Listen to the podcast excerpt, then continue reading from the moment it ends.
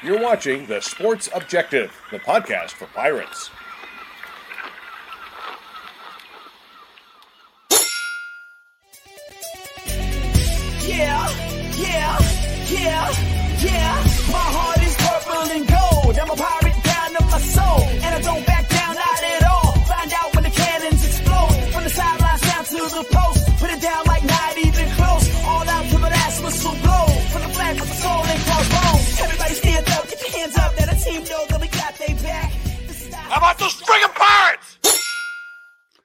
Welcome in to the Sports Objective. Great show as always. I know it's going to be a lot of fun. We'll have a roundtable later on.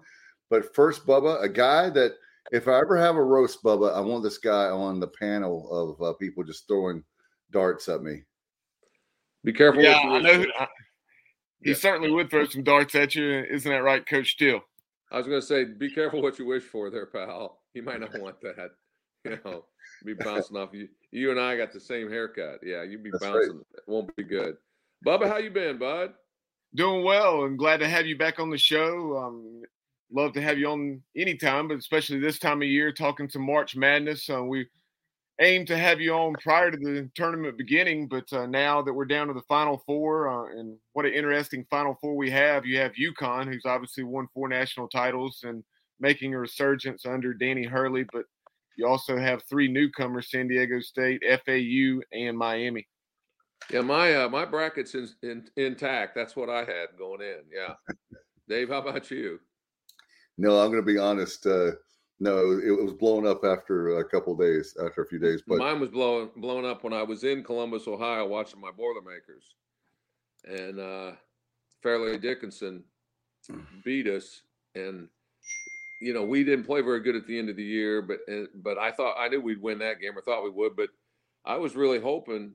I watched I watched Florida Atlantic play this year twice on you know just on just a random game, and I really thought that they would beat. I was hoping that we would play Memphis rather than Florida Atlantic because I thought Florida Atlantic would be really tough for for anybody. But did I think they were going to the Final Four? No, not a chance.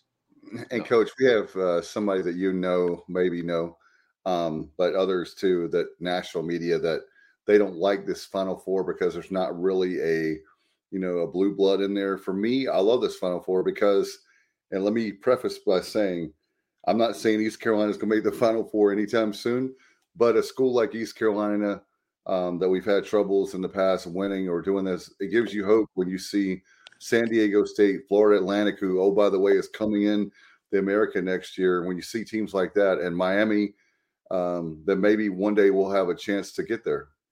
Yeah, you know, I think it's I think it's good. I think though people kind of underestimate that San Diego State uh, two years ago when they or the, when we didn't have the Final Four, they were thirty and two and they would have been number one seed on the West. Wow. And this year they've got five senior starters and three other guys in the rotation are all juniors. And you know, I just think that game in and game out, when you get the tournament, you've got to have senior guards, and they got to be tough, and they're and they're tough. And I think that, so I mean, they're really good. And people forget UConn at one time was ranked second in the in the country this year, and then they had some injuries. But I'll tell you what, that Newton kid, uh, he was what they were missing. They had guys that could shoot and score inside, but they didn't have a guy that was really a point guard that wanted to pass it. And he is, uh, I think he's the difference in that team this year. and where did he play? yeah, he and he was good for us. I mean, you know, he he he would have been if you put him on that team and you put Gardner who goes to uh to you know to Virginia and you know then we had the kid before that that Joe had that that or Joe or I can't remember Joe or Jeff the kid that went to Syracuse he's playing in the NBA now the Hughes kid Yeah, Elijah Yeah. Hughes. yeah. Yeah. I think the challenge, it'll be interesting to see like Florida Atlantic. They've got a bunch of young guys. It'll be interesting to see if they're playing for Florida Atlantic next year, if they're playing for University of Florida or Miami or Florida State. Because those schools have a bunch of that NIL money and and it's pretty easy to as good as those guys are, uh, it'll be tough for I would think for Florida Atlantic. unless they're in Boca Raton and there's a bunch of money there. But I doubt if any of them give money away. They they will be this year though, because they'll they'll be jumping on the bandwagon. Coach, uh, speaking of which, I'm glad you brought that up. Their coach uh, for Florida Atlantic said that there's other schools that are trying to get their players during the season. Which my whole thing with I don't have a problem with NIL. I just have a problem with there's not really a national like guidelines on NIL. It's whatever state. It's kind of like the Wild Wild West, and so I don't really know how you. Johnny Gardner by it says Lebo got Hughes. By the way, um, thank you, Johnny. Um, but as far as the NIL deal, how do you like what what regulations would you like to see? I guess that's my question. Well, first of all, there won't be any regulations, I don't think, because the NCAA didn't have anything to do with this. It was this when the Supreme Court voted 9-0 that every student, whether he or she is a a musician, uh, a painter, an artist, or an athlete, they can make as much money as they can make. And the Supreme Court, in my few years, they've never ever admitted they made a mistake. And so they're not gonna they're not gonna change that. They're gonna make as much money. It's not supposed to be for recruiting or retention. And that's exactly what it's for. Right. And I don't know you know, I, I didn't really have a trouble with the portal because I think kids, if they could do it one time, you know, guys, you know, aren't getting to play. They might want to go somewhere. The coach leaves, but this NIL is a whole different animal. I mean, there are guys making millions and millions of dollars, and you know, like I said earlier, it's not a guarantee. Texas A&M won five football games. Louisville won four basketball games. Carolina was in total disarray all year, and all those guys are making, you know, three to six hundred thousand. So, I don't know. I I think that the I think the Supreme Court totally underestimated.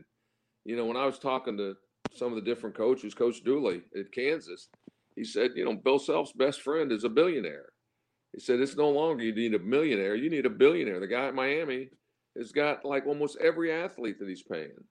When they got the Pack kid from Kansas State, they paid him four hundred thousand dollars, and it's well documented. Wow! Because he had to pay uh, the other two guards, raise them two hundred thousand to reach the four hundred thousand. So there's one point two million in your backcourt. They better be good. Yeah. So they better make the final four. well, and I think that's why why Caleb Love's not going to be back at Carolina you know, he says he went in the portal. He he he might have he might have got his NIL money taken away. You know, it might be a business decision for him. Who knows? Yeah, he, he originally wanted to go to Duke. Duke was his favorite school, and Duke passed on him a few years ago. He goes to Carolina, and uh, you know everybody was like you. Everybody was coming back, and everybody thought the Carolina was going to be good this year. They only make the tournament, and they better make the tournament next year um, Caleb Love actually wanted to go to the NIT. Hubert actually had a vote. The players overwhelmingly voted not to go to the NIT. So I don't know. Um, maybe it was beneath them to go to the NIT, but I, as a coach, would you go to the NIT, or you just think there's so much disarray, you just say, forget it and move on? Well, I I would go for sure. I mean, I would go for sure, and I would try. I would do all I could do to fix the disarray because, you know, like Wisconsin this year, they were second in the Big Ten for a long time. and they lost their last three games and they, they didn't get in. But they've got a bunch of young guys, and the NIT has given them now three weeks of more practice. And now they're playing in instead of New York, they're playing in Vegas, but they're ahead in the game. And you know, I I think as a player, if you want if you want to play, you know, you, you, get past the fact you didn't get in the NCAA, right. and you go and try to win the NIT.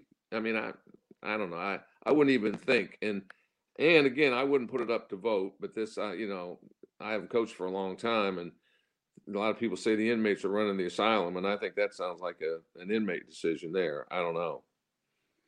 I'd yeah, yeah. Well, that's not. I love East Carolina, so let's talk about I uh, just want to tip my hat to Coach Schwartz. I thought he did a great job this year, and I know we were talking in the green room. Really happy with uh, how the Pirates look like they're moving in the right direction. And we were talking about NIL guys like uh, Ezra Ausar. We hope that he, being a freshman, coach did a great job bringing him in. And you, if you have that nucleus of guys that can stay, and then the recruiting they've got coming in, um, they might have a shot, an outside shot of making the NIT next year. Well, you know, the big kid, like you're talking about, and I'm sure he's on a lot of the big schools' radar, you know, which they're not supposed to be able to recruit, but they're recruiting them. But his last game, he has 18 or 19 points and 18 rebounds against Cincinnati. That will certainly get guys' attention. Against Houston. Uh, yeah, I'm sorry. Yeah, against Houston. Yeah, that's yeah. even worse. That was that's yeah, exactly. No, number one team in America, and, and do that. no, it was incredible, and he got, you know, he was raw early in the year, I thought, but obviously they coached him up, and he got so much better. Uh, yeah, he. There's a guy that you could build around, and that's a guy that you, you got to figure out a way if you can. But you know, he's from Atlanta, and Georgia Tech's guy got a new guy because uh, if he can do that against if he can do that against Houston, he can do that against anybody in the country. Mm-hmm. Dave, you talk about retaining that nucleus, and uh, especially in this day and age with the NIL. Uh, you, mentioned Ezra Ausar. Obviously, Quentin Diboundje did some excellent things and got better as the year went on. Uh, showed the ability to knock down a three and take it strong in the basket. Uh, you've already lost Javon Small to the portal.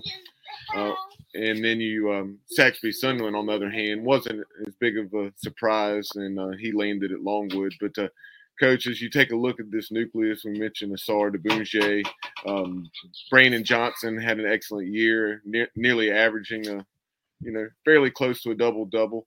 Um, so talk about Johnson and some of those other pieces. Well, like and you know the the Felton kid, he uh he yeah, dominated some of the games. I mean, yeah, he, sure. Had I can't believe I left out RJ. yeah, he.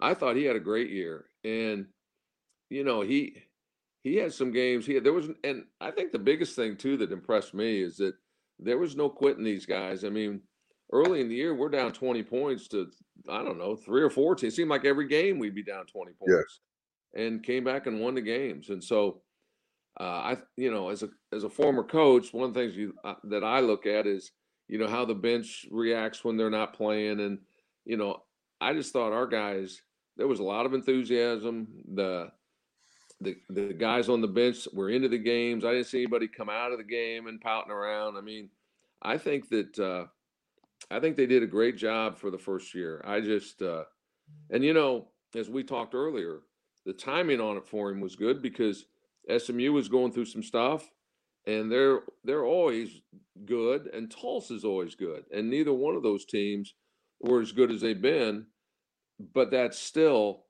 uh, they've you know they've traditionally been very good, and we had some good wins. We had some good road wins, and we took you know we we played good at Memphis. Uh, no, I I think that that if we can keep the guys and bring in a few things and and with the schools that are leaving the conference, you know, you've got Memphis is going to be Memphis, but from second on down, it's going to be a dogfight. You know, you got South Florida with a new coach, you got uh, Wichita State with a new coach, and now is is an opportunity for, I think for for us to move up with uh, with the staff we've got and with with the coach with the coach we have.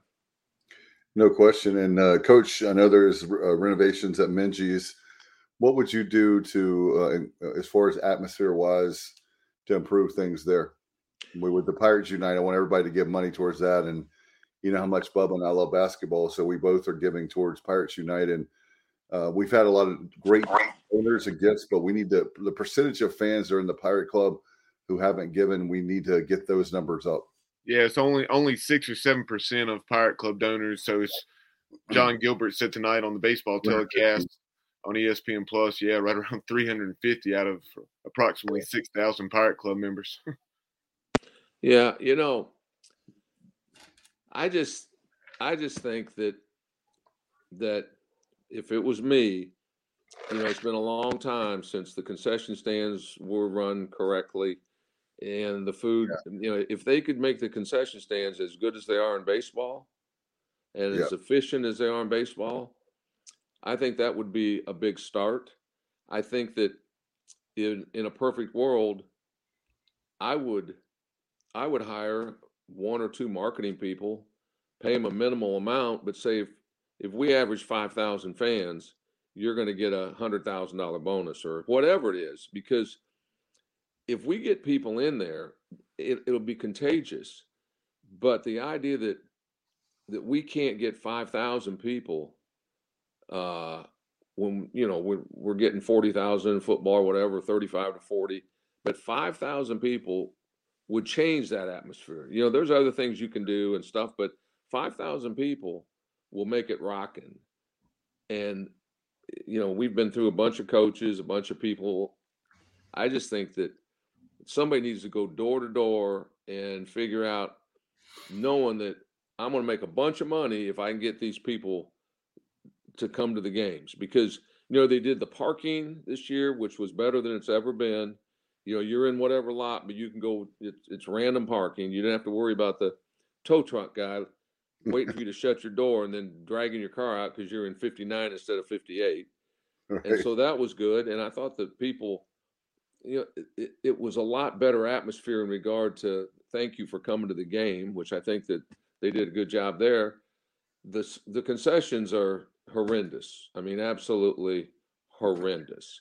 And and if if they could fix those things and get 5,000 people so when you bring somebody to the game when you bring somebody a recruit to the game and he sees 5 6,000 people in there and you can't you know and it's rocking and eh, you know that's that's how you end up getting better players and it's but I I, I just think it starts the old adage has been, well, if we start winning, then we'll get more people. And that's done that for a long time and it hasn't worked. I think we got to get more people in there. And I think that'll help us win more games. And coach, I was thinking that uh, um, I don't have the connections maybe like you do, but maybe Billy Parker, um, people like that, give them the, the you know, like have a Parker's barbecue concession stand, have a Villa Verde or whatever restaurant you put in there um, you know, have different types of food.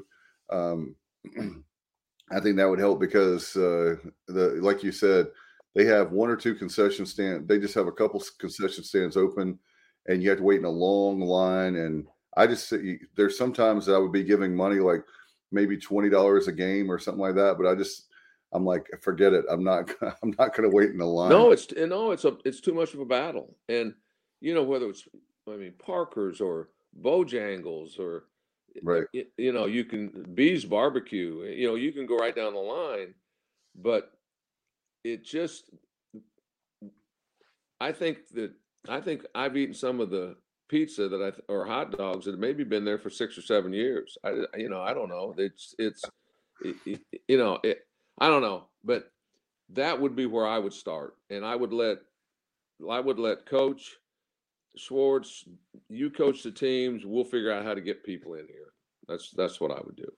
Well, great, uh, I'm great, happy for him. And by the way, um, uh, one thing I would say is add to that is let's do a better job of marketing our basketball. When you say marketing basketball, season tickets, let's have promotions or something. And I'm not being critical, but you know, basketball is is my sport, and I want to make sure that before I die that we we have a competitive basketball program again, and maybe.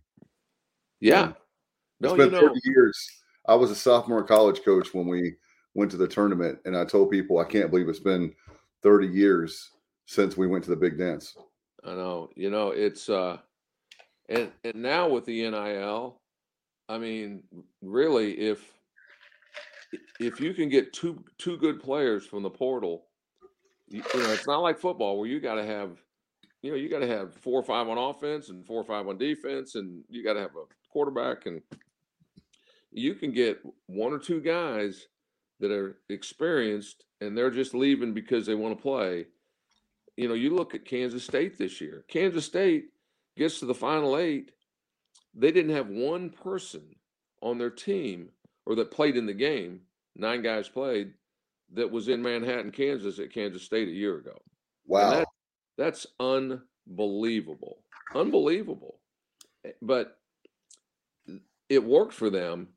it's that's not you know the problem when you do that is that you have to do that again in another year and you have to do you have to keep doing it but i, I think our issue is going to be if we do get somebody really good you got to you know you you got to continue recruiting him day after day after day to keep him here Coach, yeah, Bubba, I'm passing to you. I know we want to talk about the tournament.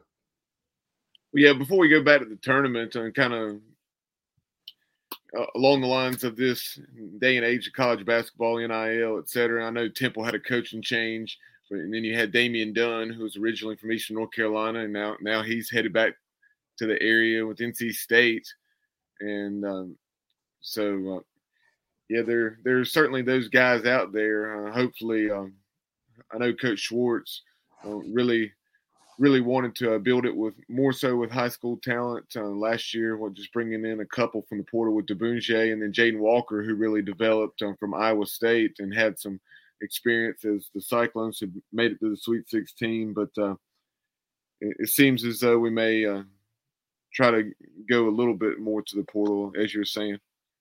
Well, you know, I think that what has changed is that you know, talking to Coach Houston and, and any of the guys like Coach Painter Purdue, he said like they go in every day and they have to re-recruit the kids that are there, and then they recruit the kids they're looking for, and then they're checking the background on all the kids that are in the portal, because you know a lot of times the guys are in the portal and the coaches are happy they left because they were problems, and so you gotta you can't just say hey that guy average so and so we're going to take him. I mean you got to really do some background work on those guys because once you get them, they're not going anywhere else because they're not going to sit out now. They're not going to sit out that second year. So it's a uh, it's it's changed, but if you get the right mix, and you're going to have to work at it, and you're going to get have to get lucky. But you know, I think the perfect scenario would be you if you can get a a guy that's a junior or senior that's got the fifth year left or two years left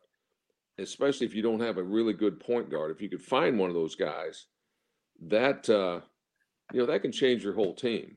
I mean, it it I think nowadays it's more important to have a good point guard than it ever has been because with a three point shot and with changing, you know, only having the with the time clock and you got to have a guy that can go get his own shot. But everybody's doing the two man games, and those point guards they they might be five eight to start with, but by the end of the game, they look just as tall as that guy at six three because they're they're better.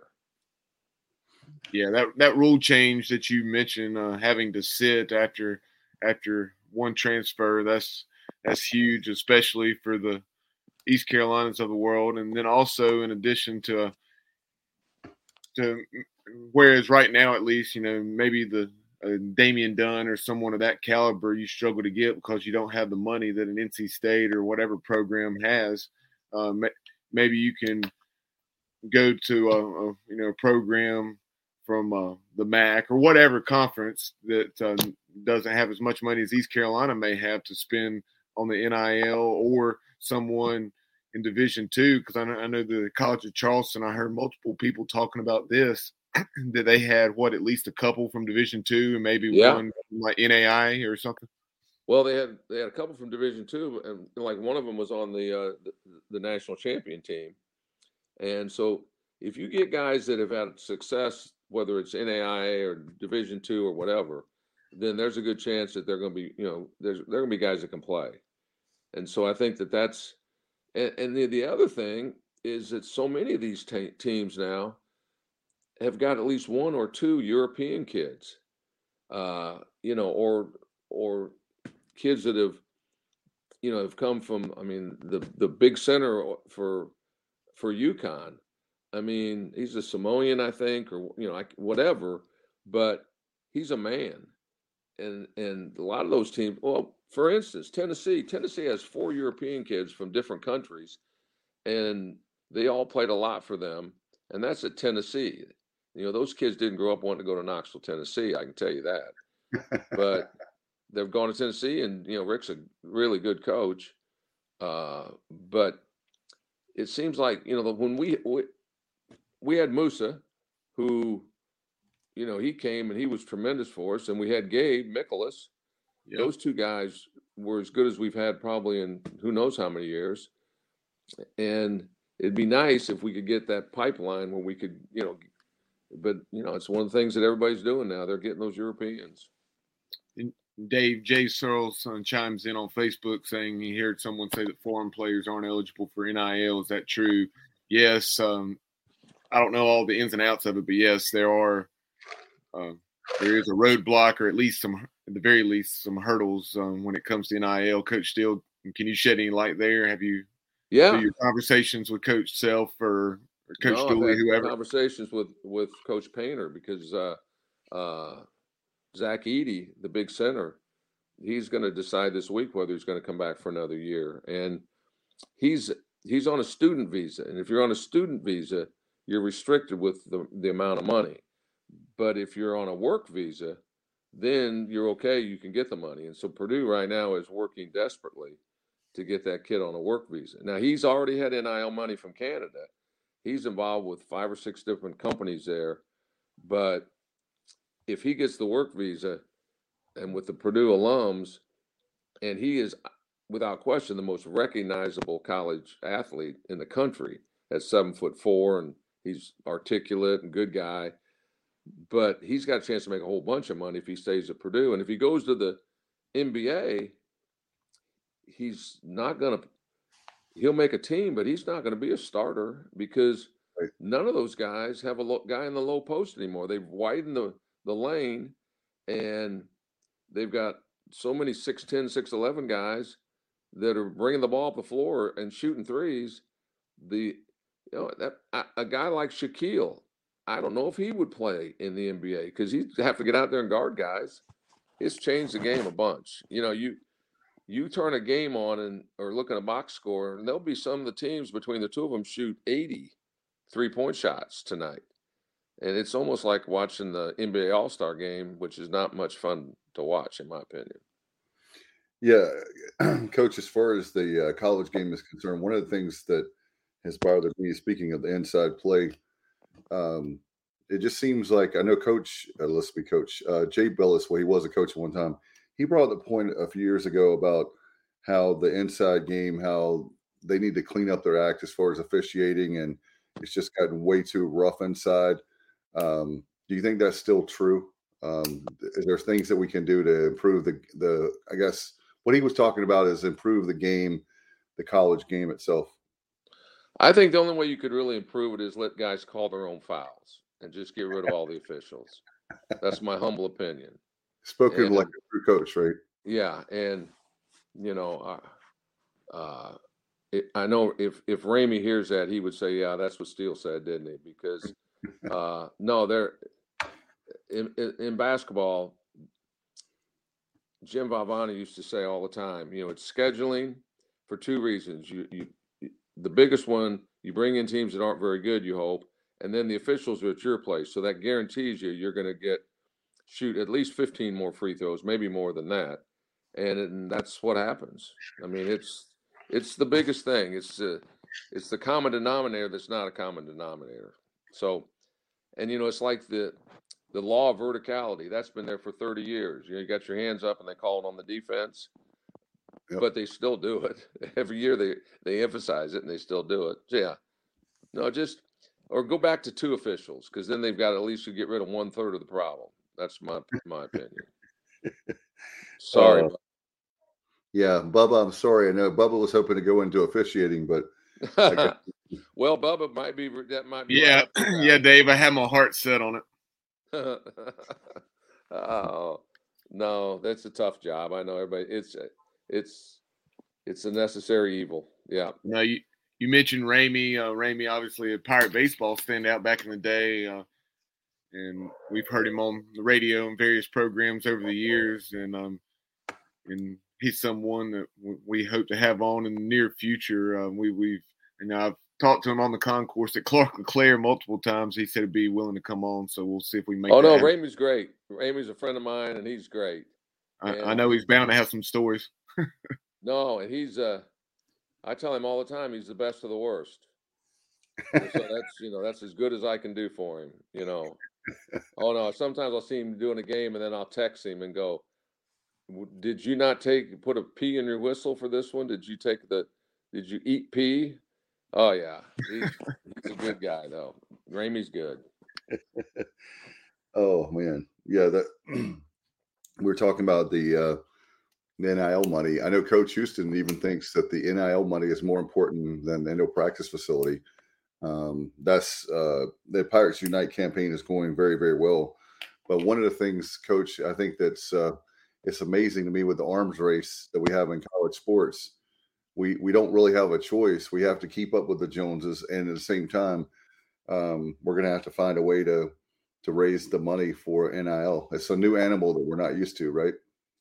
Yeah, I think the NIL is more important than than buying new balls, uh, new uniforms. I mean, it's the uh, when I talk to my friends who are still coaching, they go, you know, we used to go in and talk about tradition. We used to go in and talk about playing time. We used to go in and talk about education.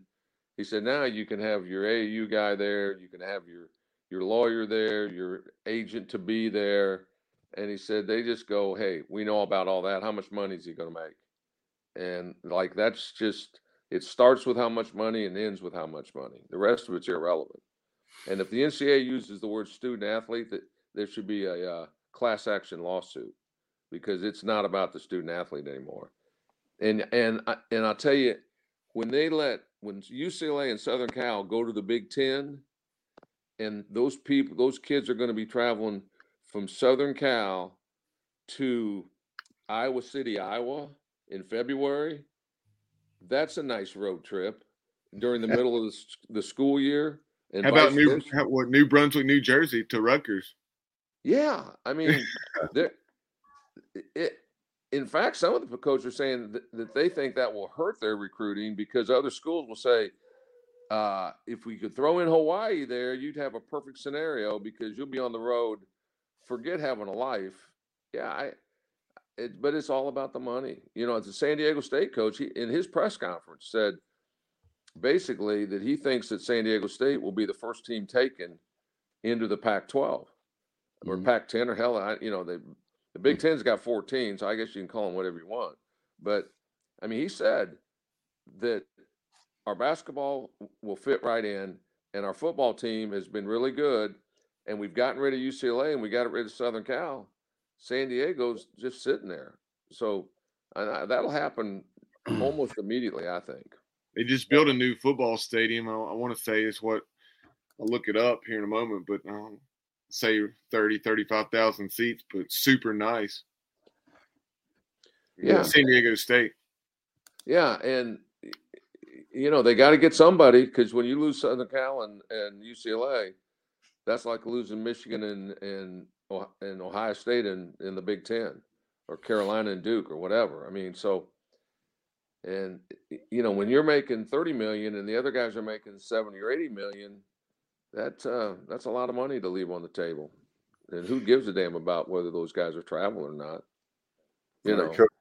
Yeah. What about realignment? Do you see any other? Uh, speaking of realignment, with um, the, we talked to David Glenn, uh, formerly of the David Glenn Show, about the whole ACC thing. Um, you mentioned North Carolina and Duke. The Big Ten wants North Carolina really bad. I know that a few years ago, North Carolina said, "Hey, we're not going unless we have Duke with us." I mean, one of the probably one of the biggest basketball rivalries in college bas- basketball, if not the biggest. Um, do you see any more of that happening where uh, more realignment? Well, first of all, the the people that are doing the uh, realigning, they don't care about basketball. They don't care. I mean, the, when the last time when it looked like the the Big Twelve was going to implode, nobody wanted Kansas, like nobody, and Kansas is Kansas. So, and I think Carolina would bolt in a heartbeat if they could and not give a damn about what happens to Duke. Uh, but supposedly, and I don't know the ins and outs of it, but I think the all the ACC signed this crazy contract where if they you know, if they leave, they've got to give up their TV money for a certain amount of years. The grant so, right. But but you know every contract has been that's ever been made has been broken sometime by the lawyers, and so and if, if that happens, then I think that, you know, I could see Clemson and Florida State going to, you know, going to the SEC. I could see Carolina, you know, Carolina and Virginia going. Uh, I could see Duke being stuck, like Kansas was stuck. So, but you know, at the end of the day, if there's only three or four conferences, then that really puts everybody else almost like one double A and and and two A. I mean, it's and I don't know, you know, I don't know how you how you stop that because the money's so big. It's it would be too bad, I think. To, but I don't. I can see it getting worse. Yeah, guys, a moment ago talking about that new football stadium, Snapdragon Stadium at San Diego State, uh, three hundred and ten million dollars. Um, there it is, opened in the summer of 2022, and um, is that on campus? Is that on campus? I'll look to see for sure. Um, but when it looks at that picture, it looks like it may not be, but uh, I will. Uh, I'll look. I can't imagine see. it not being pretty close to campus. Yeah, I would imagine it's close. I'll, I'll look and see if I, if it's uh, if it's on campus or how close it is. Well, you know, yeah. our football facilities, our football facilities, I think are are comparable to, you know, except the the ones would have a hundred thousand people, but uh, you know, they're in the same kind of the same battle that you know if you get really good players, you got to work to keep them. It's kind of the haves and have-nots, unfortunately. No question, Coach. Let's talk about the uh, Final Four. We were talking earlier there. Uh, with this Final Four, you know, some people, I, I'm curious about the ratings, but I'm very happy with the the way that we have the San Diego San Diego State. You have um, I saw an article where uh, I think he's a great coach. Danny Hurley was talking about giving up on quitting basketball, which was crazy and athletic. Um, have uh, Matt, Miami making it for, I think Larrañaga's a heck of a coach. Yep. Uh, George Mason several years ago to the Final Four. Here he is again, bringing Miami, and uh, and when you have um, San Diego State, you have four teams, three of which have never been to the Final Four, uh, and I like it. I like it a lot. I think that um, you know when the blue bloods, you know, does that get eyeballs, of course, but at the same time, that's why they call it March Madness. And if you're a real basketball fan, this is really cool to see, in my opinion. No, I think so too. And and the idea, the, even though wasn't my Boilermakers, but nobody that, that was a number one seed made it to the to the final eight, and that's never happened. I mean, no, I agree with you. I think it's I think it's great. I I know that one of the guards for uh, for Miami, he was at Kansas State last year, and so when he left, Purdue desperately was looking for a guard, but when it got over four hundred thousand, they had they had to back away, and Miami's got three guys that are in that four hundred thousand that are all guards, and they're good, and they're good, and they play together. Somehow they've been able to mesh all that, but when you put 1.2 million in on salary, uh, you know, you ought to get some pretty good players. So, and I'm sure the other guys are getting a bunch of money too. It's just kind of understood now. So, but I think San Diego State, seeing those seniors and they didn't go anywhere, they all, you know, they didn't, nobody left, nobody went in the portal. I think that's neat. And and UConn is a is a blue blood. They even though they've been down some, but they're and you know Florida Atlantic. When you read about that kid, or about that guy. You know, he was a manager at Indiana, first head coaching job. It's it sounded a little bit like, I mean, their place, their their basketball facility seats twenty five hundred at Florida wow. Atlantic, and when he got there, the first year when they recruited, they never took anybody to the gym, or the weight room, or the locker room. They said it was all under construction. and so the first group of guys went, they never saw any of that. This guy signed his contract, the coach, and never saw the uh, the basketball facility. Wow! And from where they started, I mean, it's an incredible story. There'll be a movie about the about these guys. It's like yeah, and you know they've won 35 games. They lost three games this year. They lost to UAB in a close game on the road. They lost to Mississippi, the first game of the year at Mississippi, and they got cheated by the officials and they've lost one other game on the road, but they've won 35 games. Yeah, wow. and so no, I think it's going to be. I think it's going to really be interesting. I mean, I think it's going to be. Uh, I think they'll both be really good games. I think it'll be fun. And I do want to keep our focus on the Final Four, but uh, you know, since you brought up FAU's arena, you know, over the last several years, and it's something you hear time and again from Pirate fans. And Minges certainly has its warts. I mean, it was renovated back nearly 30 years ago um, and uh, opened reopened uh, there in the uh, January of 1995. And I mean, the seats in the upper arena, you know, I'm 6'3 and I do have to kind of turn sideways, but, you know, if so, it's, it's not the most spacious as far as larger humans, but at the same time, I, I don't want to hear how Minges is preventing us from, um, you know, being a good basketball program because we can certainly, in my opinion, get it get it done in that arena. Wouldn't you say, Coach? Oh yeah, I think so. I think that I don't think it's the arena so much as as the things that you can control in the arena. That's right. I think they can make the atmosphere so much better and would help us win games. But you know, it's kind of like you know, you and I probably have a little trouble when we uh, fly American fit in those seats. I don't know who put those seatbelts together. You know, I try not to say I I need an extension here, but you know, she's yelling at me to hook up, and I'm like, you know, good luck. Yeah. Sometimes you know, you have to do, do the best you can. When you have when you have the middle seat between two other big guys, and you're kind of like, yeah. oh my god, that, that's the only thing I hate about flying is that mm-hmm. it, you have that middle seat and you understand those other two dudes are like you, like we're not small guys, but at the same time, like why can't I have the aisle seat? Dave, come off some of that money you got and get you know get an aisle seat. Okay. You know, and yeah, just get something else. Um, while we're while we're on the topic of the the atmosphere in in Minges, something I found interesting this year. You know, for as long as I can remember, since I was going to games when you were coaching, Coach Steele, and when the team ran out, they ran out to the fight song. This year, it's like we're trying to make it more like a football game. The team, the team ran out to Purple Haze, and then you know in the pregame with the the pep band prior to the team running out to Purple Haze, you had the. Uh, it was very similar to football game day with what the band did. I, I, I don't know. It was okay. I just I don't know. I thought we were trying to uh, trying a little too hard there. Bubba, you know you're young. You, I take two grandkids and Drew to the game. You, I wouldn't know if the Beatles were playing. I'm just trying to get everybody to sit where they're supposed to sit, get them the damn hot dogs that are hard as a rock, and get them a drink. Yeah, I so I don't know. I can't help you there, pal. Gotcha. No, I can't help you there.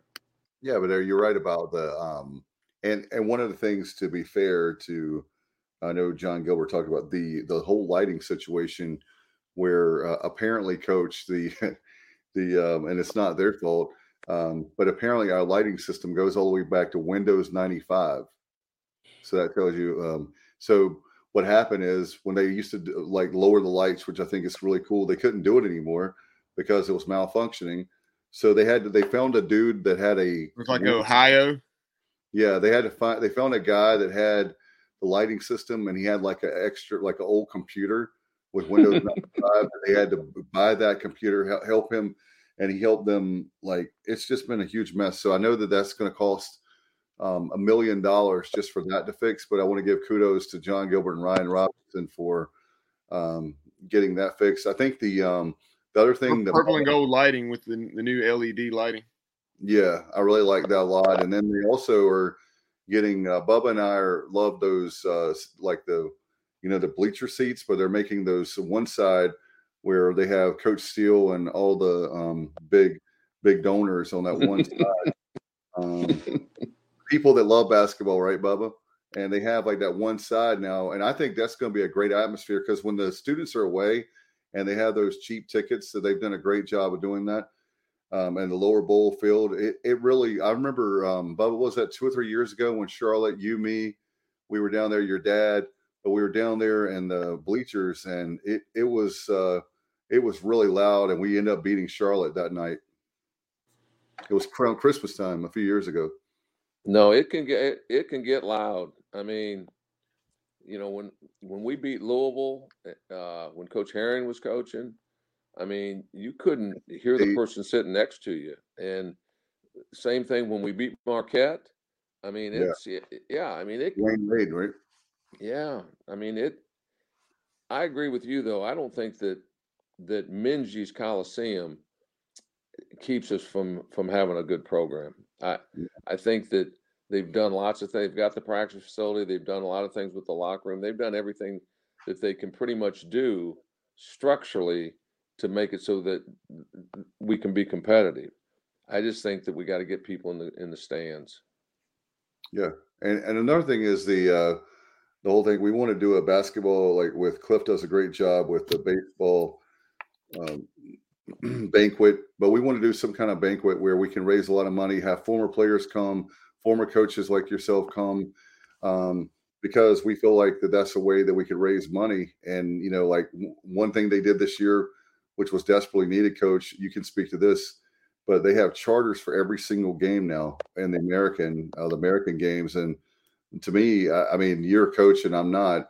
Um, that's got to be a big advantage if you uh, you have a flight and you can get really quickly home versus getting the next commercial flight out. And and with if you if anybody's done the airline travel, um, I've had I've had employees that I supervised. They couldn't get back home. They couldn't get back here. It took them two or three days because they were having to wait on flights being canceled and it's been a huge mess um, and definitely in 2022 I don't No, it's a big deal, and and that's why I think those guys from Southern Cal, when they leave Minneapolis, Minnesota, and they get that quick flight back of about seven and a half hours, eight hours, and so they get ready for that next class. Good luck with that. Yeah, student athletes. That's what we worry about. Student athletes. yeah no, no doubt about that and um, that that very fact uh, with uh, with East Carolina talking about Minges the only thing that really bothers me is I actually had a um, I set up um, year before last I set up and I had seats all the way up in the way up in the uh, upper upper part and the sight lines are not very good especially you can't see the scoreboard you know the side scoreboards you can't see them and my daughter looks at me and dad said dad um, i can't see the scoreboard what's the score? And i was like my little she's now nine years old my seven year old at the time tells me she can't see the scoreboard and she wants to know what's going on and and i was like wow you know and I, here i am looking up and i was like you're right baby i can't even i was watching the the game and you it's just one of those things where i know they say we have a lower the ceiling's lower and we can't have that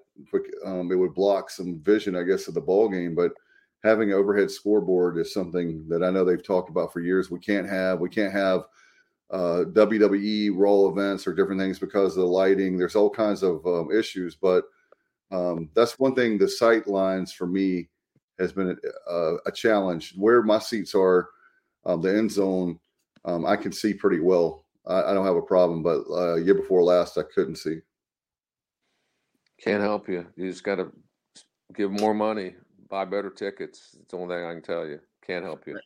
get Mike more money No, yeah, I mean you you know you got to get out in the middle in the plane, and you got to get a little closer to the floor. All right. Bubba, can I, bu- can I get a personal loan, Bubba? Yeah, you're asking. yeah, Oh. you're asking the wrong person. No, uh, You're a teacher. You've got all kinds of money, Bubba. Come on. Exactly. yeah, that's right, Bubba. exactly. Hey guys, I've got uh, grandson uh, son here with me, and I am going to have to uh, sign off. All right. He's giving me a dirty look. So, All but it's been fun, and I can't. Okay, let's do this. Who you picking, Bubba? Let's let's get our picks. Who you picking? I, I'm gonna have to go. uh, It's not who I want to win, but I I'll take UConn uh, the way they're playing right now. I'll go with Danny Hurley's Huskies. That's that's my pick, UConn. Their fifth title. Who are you picking to win it? I'm I'm picking UConn to win it. I, I want FAU to win it, but I but I'm picking UConn to win it. That's Okay. exactly. I'm pulling for FAU being a new member. Love that story. FAU, Jay says all the way, but I, I think UConn's going to win it. I hope I'm I wrong. Think, I think UConn will win the the first game. I'm going to pick San Diego State. I'll be happy with that. I would be happy with that too. Yeah, so pick San Diego okay State. too. But whoever wins it will be. A, gr- I mean, there's nobody you could have had 10 billion, 10 billion brackets, and nobody would have these guys. No way. exactly, it's going to be great. Thank you All so right, much, guys. Thanks a lot. All right, have a Look forward to Thank you. doing it again. all right, take care. All right. Yep. See Bye. Ya. Bye-bye. All right, thanks to Coach. Uh, appreciate Coach Steele for his time tonight. And uh, man, oh, uh, Johnny was asking, we'll have to get uh, Coach Steele. Yeah, I knew. Uh, yeah, I was talking to Johnny earlier, and and he said that he was going to mention that to Coach Steele. So uh, I, we'll, I, we'll certainly do that in next time we have him on. I'll go um, Blue Edwards. I'll say, um, and he he obviously well he was mentioned the foreign players with Musa and um, Gabe, but um, definitely uh, those guys will be in the conversation uh, for sure. Uh, Errol Bing is up there. Uh, there's a lot of guys we could we could mention over the last what 30 years, 35 years. Coach has been here. Yeah. Um, well, um, so we can talk some pro day right now, right, Bubba? Yeah, pro day went on today, and uh, you you had Holton Ahlers performing well by all accounts. You know, you've heard the post pro day interviews with with him as well as Keaton Mitchell, also C.J. Johnson, Isaiah Winstead, and Noah Henderson.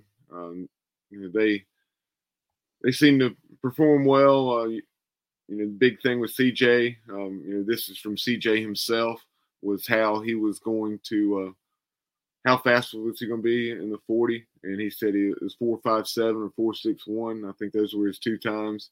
Um, I, Isaiah Winstead did not know his 40 time, but in preparation for pro day um, down in Florida, he had run uh, three consecutive four or five flat 40s.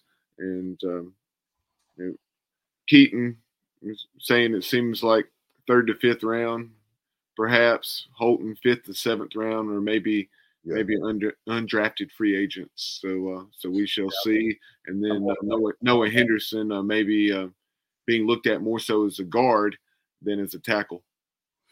Yeah, I'm going with uh Holton will barely make it. I'm going seventh round. I think he I was uh I don't know about you, Bubba, but he I know he played very well, but it wasn't until his performance uh, to me that solidified it in not only the Birmingham Bowl with other two all-star bowls that really I, I think that's the difference in him getting drafted versus not. I mean, I know anything can happen, but my gut feeling I've said since that moment is seventh round. I'm gonna stick with that. If I'm wrong, I'm wrong. And I agree with Keaton, man. He is fast as lightning. Uh, four one, right? Did he have like a four one forty? No, he. What you're what you're probably thinking? He said that he wished he would have run the 40 today Oh, because he wanted to try to get get uh, in the four twos or maybe even a four one. Yeah, Uh, a four but- nine. but but yeah, yeah, I, I hadn't I hadn't seen that confirmed as far as Holton's time. I think somebody somebody chimed in on social media with a video of him running and asking what the time was, and Yeah, it was uh, Brian North. I saw him- him on social media. He it was a four nine something. It was under five. Or four maybe a four eight nine. I saw that, Yeah, but uh, but good. but yeah. Don't get too consumed with that. I'm, I mean, not you, but just people in general. I mean, that's yeah. That, that's something that's definitely uh, considered too much by some folks, uh, especially a, a quarterback. I mean, Tom Brady, and certainly. They're not- and, that- and I know that's an extreme example, but you know, Tom Brady ran what, like a five-two at his pro day, or you know, or at the combine rather, and then you had. Um, uh, I mean, Joe Montana. I don't know what his time was, but he wasn't exactly uh, blazing fast by, or anywhere close to it. So, uh, you know, Holton moves well in the pocket, has good feet, um, certainly runs well for his size, and um, I, I'm sure he had, had a fresh cut, but at the same time, um, he he said that he was looking forward to getting something to eat. That he had kind of cut back and uh, it was apparent that he was uh, a little thinner. Yeah. By the way, Brian North talked to um he on again. It was on Facebook on social media. I want to give him credit. He did like a five minute uh, deal. Um, I saw this afternoon, and he he he talked to a Denver Broncos um, scout that was there. All thirty two teams were there today, Bubba. Um, and the Broncos really liked him. And but and I know as of a couple weeks ago, somebody you and I know um, told me that um, there's been 20 teams at that time and maybe more that were interested in Holton, had talked to Holton. Um, but the, this particular Broncos uh, scout said the the the key for them um, with Holton, they really like him a lot, is arm strength. So you're a former quarterback. Uh, talk to me about arm strength and how big a, a, a factor will that be? Do you think when him drafted or not? One of the things Holton really emphasized uh, is you know, his training uh, with quarterback country, and they have. They're now in Charlotte. Um, you know, Holton had spent time down in Mobile, Alabama, and uh, other locations around the country as well. But he gave a ton of credit to them, uh, just saying that, you know, over the last three months or so since the bowl game, that uh, he had been long tossing when he went there he was throwing it just shy of 60 yards. I want to say 58 or 59. And then um, now, three months later, he's throwing the football 71 yards. So, wow. So uh, that that goes to show you, and, and that was something that uh, you know you hear about long to- long tossing all the time in baseball, and that was something I did and uh, to strengthen my arm in addition to you know the weight room is uh, is long tossing both standing and you know, in a kneeling position, you know, working on uh, strengthening your arm without utilizing your legs.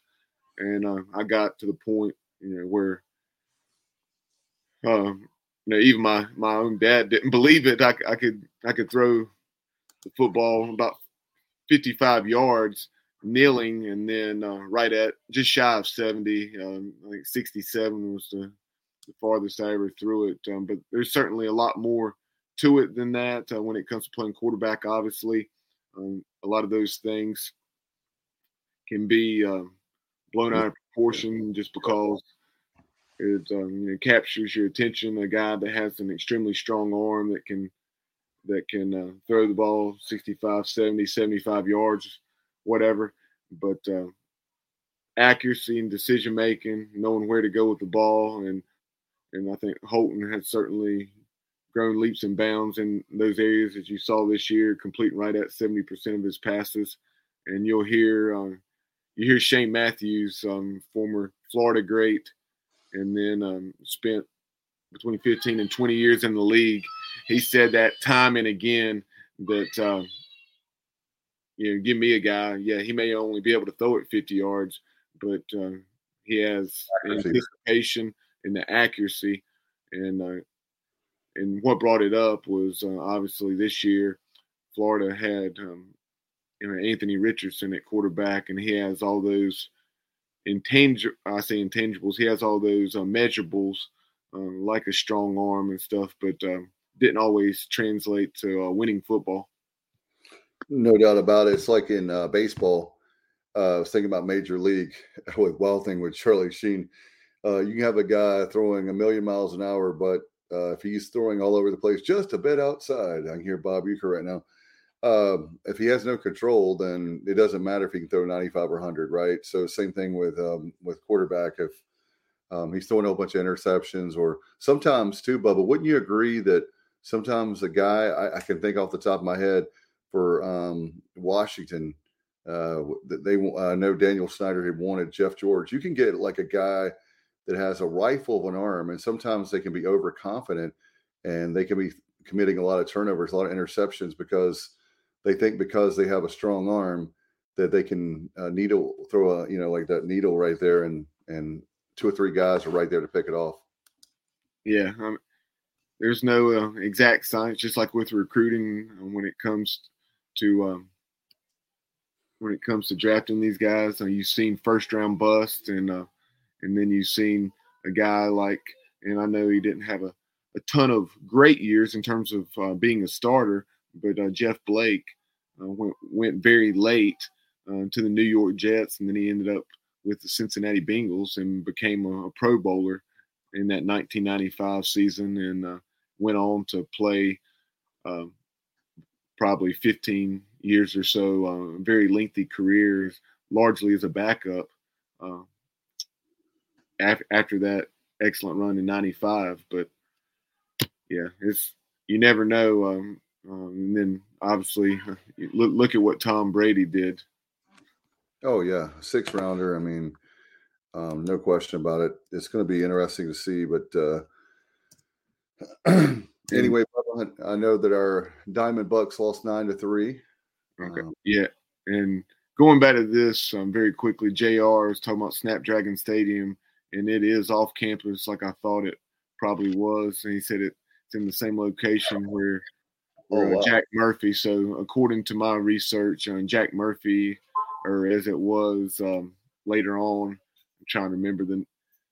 I want to say it's like San Diego Credit Union or something stadium, but it, nonetheless, it was approximately two and a half, three miles from campus.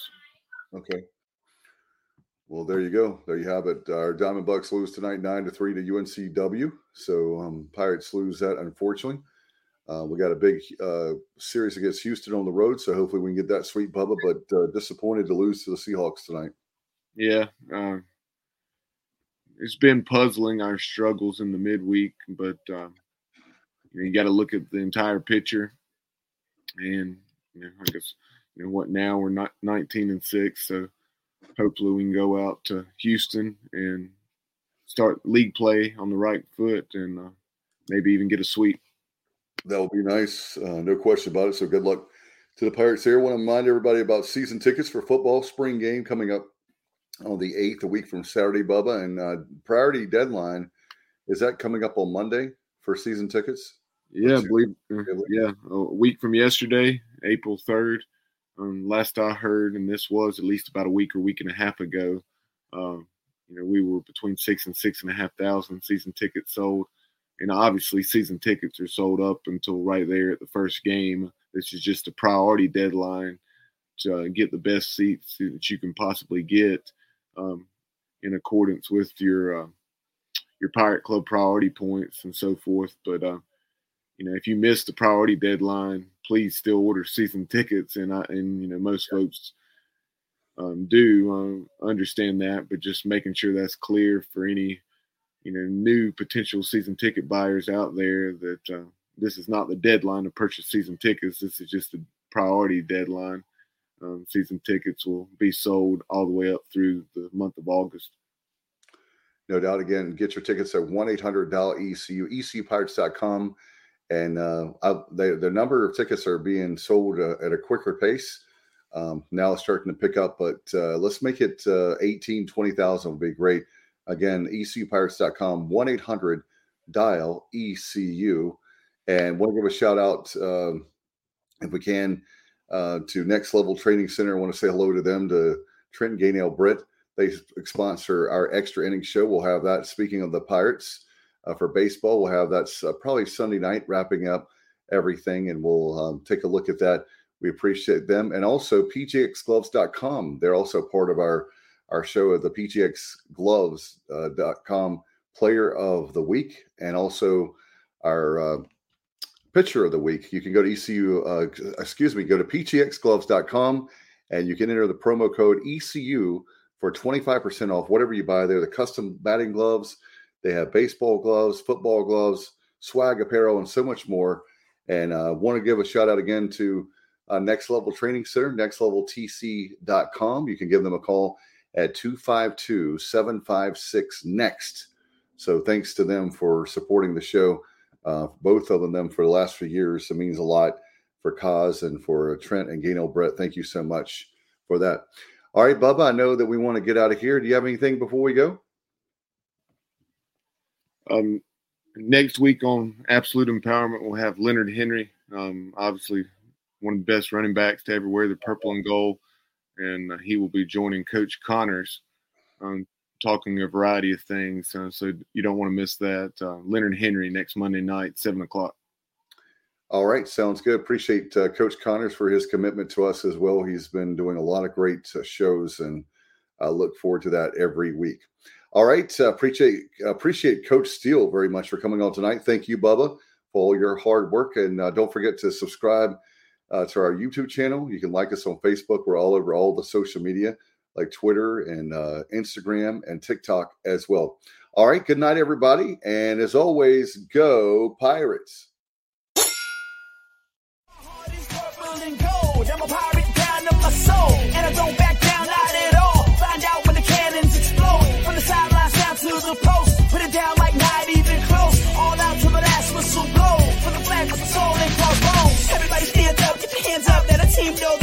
they back.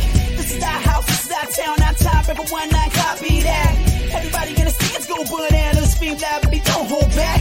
Every front. every yard, every first down, every touchdown with the cannons blast. Get it on, get it all, get the wave going, let the hurricane.